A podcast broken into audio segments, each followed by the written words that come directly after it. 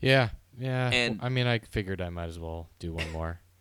And, you know, this is your uh, Tombstone Minute, your minute by minute podcast where we talk about Tombstone for a minute and then something else. Yours, Uh, your, Your. podcast. This is for you. Yeah, we don't do it for us. No, we do this for you. Um, we're on minute 79, Joe. And in this minute, um, Billy is upset and Ringo is drunk. Yeah, pretty much sums it up. And Uh, it's getting warmer. and it's getting warmer. So it starts with the Earps walking along the streets, and I think we we know time has passed because they mention that spring is coming. It's getting warmer. Yeah. So now this is not. Although, although that said, I kind of thought that line is in there to let you know time has passed. But isn't Morgan still in his like cast? Yeah, I, don't, I think it's just a throwaway line, small talk. Okay.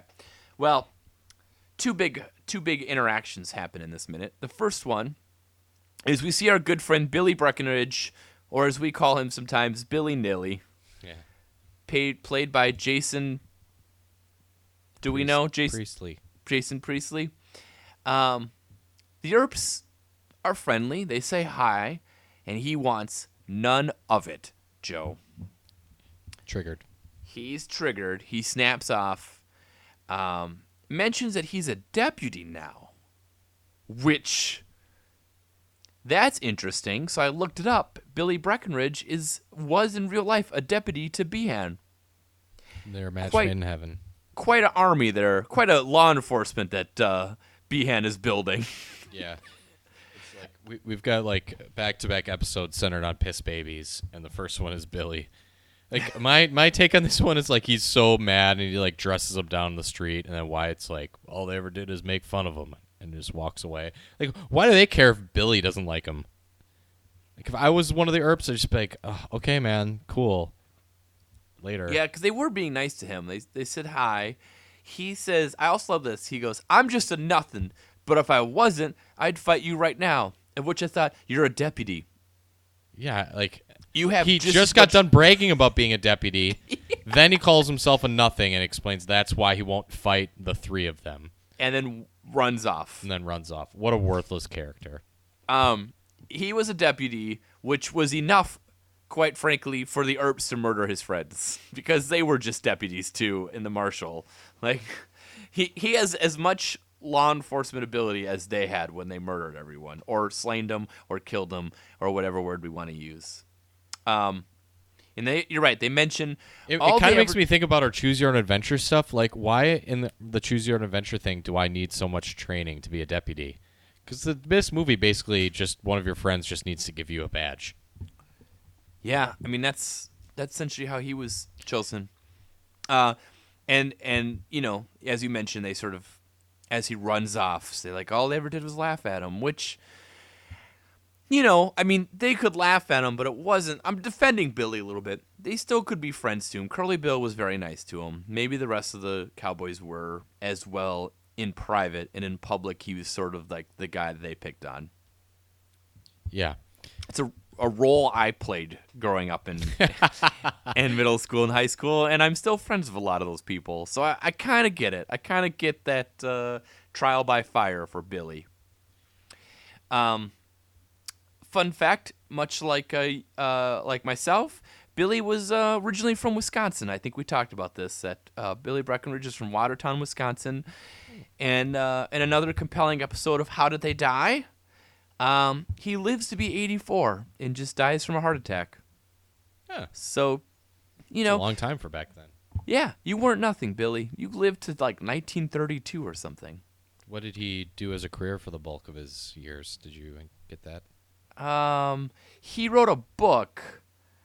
Oh, called, that's right. I think you Yeah, he wrote that. a book, and the Earps kind of disputed a lot of it, but I think they still sort of celebrate some of the stuff in that book. It's like called Helldorado. Remember, it was called Helldorado, I believe. Um, then, do you have anything else on on on Billy Nilly here? I do. I do. Okay. I just had a question for you. Um, if you if your home was let's just say uh, you had a home invasion situation, okay, Okay. and you call because phones, let's pretend, exist back then. Do you want Behan coming to save you and your family, or do you want Billy Nilly coming in? Like, who'd you feel safer with? I think Billy. Because I think I can trust Billy. He might not be very good at it, but I can trust him. He kind of reminds me of like the deputy police, like the kind of the deputies that you see in Twin Peaks, right? Like they're not very competent, but you, they're not they're not someone you would mistrust. Where Behan, I wouldn't believe anything he told me. So yeah, Billy doesn't really. He's misguided, but not Yeah. malicious. Yes. Yeah, I guess I agree with that. Um, so then Johnny Ringo shows up. Wow, Johnny Ringo does not look good here. This okay, and let I got a lot to say more to say about this. Like, uh, here's Piss Baby number two, who just comes in to throw Baby. a fit, and like he basically spent the whole first hour of this movie studying drunk Val Kilmer, and is like, I'm gonna, uh, I'm gonna do it, drunk Doc times two. I'm gonna be even sweatier, even drunker, and so much more hardcore, and it rings so hollow, awful. He's the He- worst. Looks awful. Like what has he been up to? Like his hair. I can't get over what his hair looks like. He Yeah, looks he- like he looks He's like a probably been up for about three or four days. Yeah, a nightmare. And uh, this minute ends with he tell he he tells them that he wants their blood, he wants their souls. I think he goes, "I want your blood, I want your soul, and I want them both right now." Wow, cool man. Which, when you're talking to three people, the numbers don't quite work out. I'm like both. Like I wish they would have been like both of, which one, whose, how many, six things or two things? How much? what what exactly are you asking for here, Johnny? Um, and and I think we can we can prob we don't need to go so far on Johnny Ringo here because the next minute is a is a lot of Johnny. Um, Just classic try too hard, tries too hard guy. he- so you you think this is even him being like I just I'm gonna be just like Doc? I think so. I think he's got an inferiority complex with Doc. I yeah, I mean if you just take this whole sequence here and it's like um it's like Spider-Man 3 when like goth Peter Parker comes out. Yeah, It's exactly like that where it's like this is first of all this is terrible. Second of all, I guess I kind of did know people like this in high school that were just like I'm really dark. Everybody look at me. And that's what Johnny Ringo is doing out there on the street right now. Just trying too hard. he like it, he lost his hat. it, I mean, it's it's just yeah. I don't know what happened to him, but I feel like Curly Bill or Ike should have talked some sense into him before we got to this point. Because you're right, it seems like this has been going on for a few days. He's like a, a, a tries too hard guy that really needed an older brother to tell him like, dude, stop it. It no one's gonna buy it. Like, just be yourself. Just I just don't think I don't think Johnny Ringo is a good bad guy. I think he's just a normal. He's, he's a normie that's trying really hard to be goth, and it's just not working. No one believes it. No one buys it. And that's okay. It's okay to be a normie. Just go for it. Embrace it. I, I, I mean, I kind of, I, I, I disagree with you on your Johnny Ringo a little bit, but I will say, watching it minute by minute, this is like the first minute where I'm like, oh, Johnny, man. Like y- he kind of goes from being like in this moment is the first time that he goes from being like a cool bad guy in my head to like just sad. Yeah, he's pathetic. He's pathetic. I don't think Curly. Bill respects him either. Like even when they do the Ladinoff forensics competition, like Curly Bill looks at him like, "Dude, Yeah. calm down, stop it." I think he has more in common with Billy than he has with Curly Bill. Billy Billy Nilly. Billy Nilly. Okay. Like he's like the guy where you're hanging out with your group group of friends and you're kind of being jerks to somebody. Maybe maybe, and this is bad, but you know, like maybe you're bullying somebody or picking on them or something, and then one of your friends goes up and like punches the poor kid. It's like whoa. Oh, he's the guy who takes it too far. To It's the guy that takes it way too far. Okay. That's okay. my that's that's just me, okay? That's just I- my opinion. so and that sort of falls into that in this movie he's he's he, in some ways he's chaotically evil right like he's he's he's evil without any order to it I, I, I- think that's what he wants to be, but You're not sure it's is, though. insincere. It's not legit. um do you have anything else on this minute before we continue our thrilling choose your own adventure adventure No, let's let's go into it. I mean, most of uh, we- Yeah. basically the next minute is just a continuation of this. So anything else we have, we can save for tomorrow. i will also say the next minute is one of my favorite minutes of the movie Uh, yeah, it's really cool. Um, okay, let's start with you, Joe, on this. Um, just a reminder you have uh, become a deputy. You stayed back Just in like Billy. Just like Billy. You stayed back in town. The stagecoach thing happens. You have a choice on what to do, and you decide to trap them with the stage. Um, the next morning, you and Matt, that's your uncle, meet the stage at Wheelerville. You quickly explain your plan to the driver. He hastily agrees and you climb aboard. You are going to be an extra guard on the stage, along with the man riding shotgun next to the driver. Matt is going to follow the stage on a horse. If the Burroughs gang is about to stick the stage up, he'll surprise them. Across from you are two young sisters traveling to visit their older brother in Santalpa.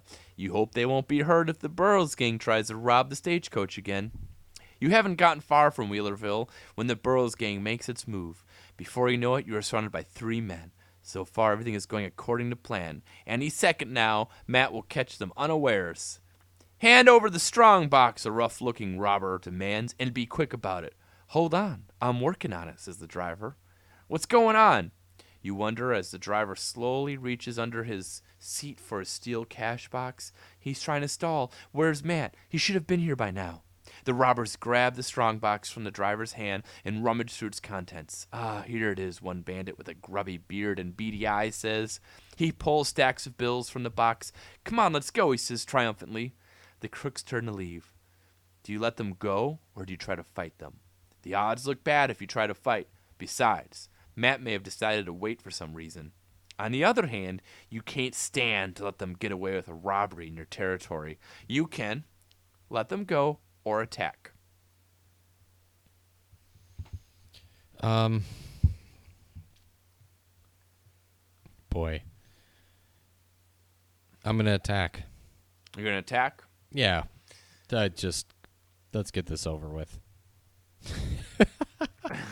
I think uh, I'm gonna listen. If Matt and and this, I we know that this book was written a long time ago, and there's no way it could be based on Matt Meeks. Yeah. But if it was, He would not be there. no, he would have been late.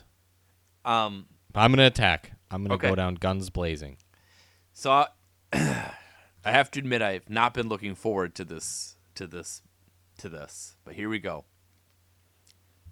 You decide to search the ranch for the cattle. This is for me, just to be clear. You decide to search the ranch for the cattle. After looking all afternoon, you come upon a small um, corral with about 20 steers inside. As you reach for the gate, a shot rings out.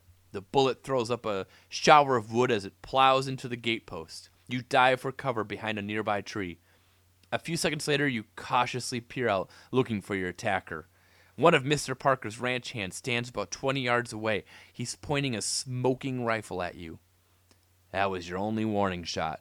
Come out from behind the stage right now, the man says. There's nothing else you can do but surrender. The man takes you back to Mr. Parker's ranch house, where you are tied up and thrown into a small, dark room.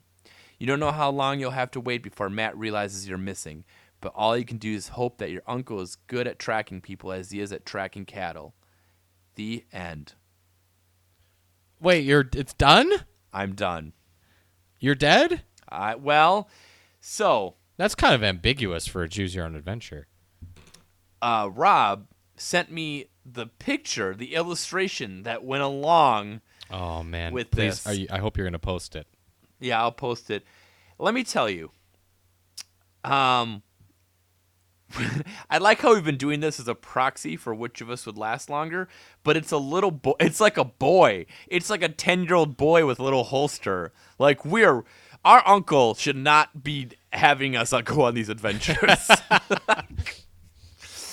way too young. Um. So there you have it, Joe. Uh, Are you turned I- into like a like a sex slave or something? Well, they tied me up and threw me in a room. I don't think they turned me into a sex slave, but I think uh, I'm just sort of tied up in the rancher house until I'm found again. I don't know. The end. He's gonna find you like just like Randy Quaid in uh, Kingpin, like at a strip club when Woody Harrelson finally tracks him down, Yeah. Just makeup and stuff. So, you know, this is my big idea. You know, our Rob sent this to us, but I thought this would be a way to prove who would last longer, and I lost. and I'm definitely dying next week. Probably. We'll find out. Um, so yeah, we might only, you know, these choose your own adventure things will be much shorter because I have perished. It's disappointing. Well, I'll make sure I buy fireworks for your funeral. Oh, don't. I'd rather be in my tanning bed. uh, all right. Uh, tomorrow we'll be back with minute 80, which is a Happy great hour. one. Happy hour. Happy hour Friday. All right, we'll be back.